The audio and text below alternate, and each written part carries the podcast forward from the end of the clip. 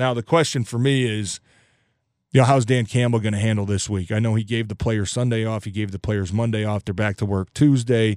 Uh, you get an extra day because the game did get bumped back to Sunday at one o'clock, uh, which is good. But the question is, what does Dan Campbell do this week to galvanize the team again? Right? That we talk about all the time on this program the admiration we have for Dan Campbell just to be able to lock in, to get his players to focus on one common goal, to get them to galvanize around one, you know, common issue, right? Obviously, everybody knows a didn't go our way in Dallas. Bad call, referees didn't do their job, whatever. We still lost the game, right? There's no moral victories there.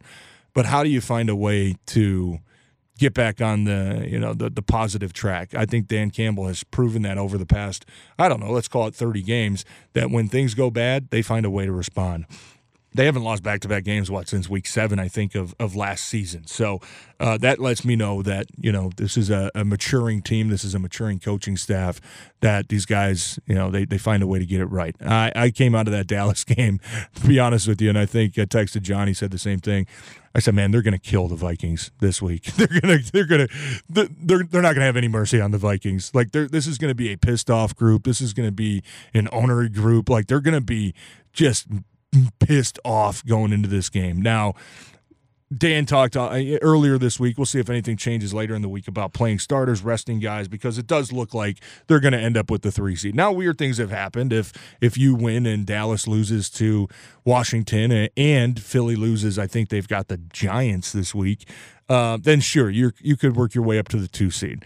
Um, probably unlikely, but like I said, weirder things have happened. He talked about you know playing the starters, whatnot. What's your mindset when it comes down to that? I I think you have to play your starters. I think you have to go out there and win this game. I think that when you can head into the playoffs with some positive momentum, uh, with guys playing at a high level, that's giving you a better shot of, of, feeling prepared heading into the playoff game. And look, they're a young team. Like I said earlier, they don't have a ton of guys with a, a, a lot of playoff experience, with a lot of big game experience. So anytime you take a week off, it's kind of you get back the next week and you're like, okay, let's get back into the swing of things. Well, you want to stay in the swing of things, I think is what I'm trying to say heading into the playoffs. So if I'm Dan Campbell, if I'm Jared Goff, if I'm the you know the the veteran guys on that team, I'm I'm sending the same message to my coach too. No, we want to play. This game is big. We want to continue to you know establish our dominance here in the division. Uh, we don't care what happens with Philly or Dallas. This is about us. This is about us. How do we find a way to function at a high level heading into which should be an awesome time next weekend at Ford Field for a playoff game. Uh, I can't wait to see that. Um, I wanted to keep it quick today, just kind of address some things that happened Saturday. I know we've had a few days with the holiday, but that's really kind of my take on, on the Dallas game. I thought there were a lot of positives. I thought that at the bottom line, though, for Dan Campbell and a lot of players, you come out of that game in a playoff like game and you can say, you know what? A lot of times it comes down to one play. A lot of times after games like that, it would taking the whole referee situation out of it, the two point conversion.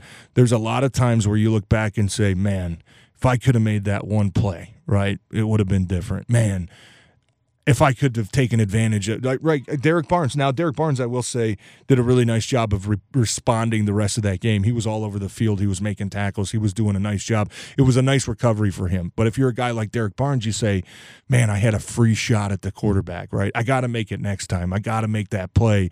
Um, that could be a massive play in the game." Now, the one thing that you're going to learn is you might only get that opportunity one time. You might not get that opportunity again for another 10 games to have a free rush at a quarterback to bring him down. So the lesson is when you do have those opportunities, you have to make them, especially in, the, in, in late season playoff games. You have to make them. After a loss, you look back and say, man, wish I would have had that one, right? Wish I would have got that one the game could have been different. So I think that's the lesson coming out of this week, uh, out of that Dallas game uh, referee aside. I think Dan Campbell's done talking about it. And quite frankly, I think we should be pretty much done talking about it. We should be talking about the opportunity that this team is going to have heading into the playoffs with a chance to play their style of football and with a chance to beat anybody. Um, so that's what I'm taking out of it. I hope that's what you guys take out of it. I hope they, I can't wait to see how this team responds again this week against Minnesota.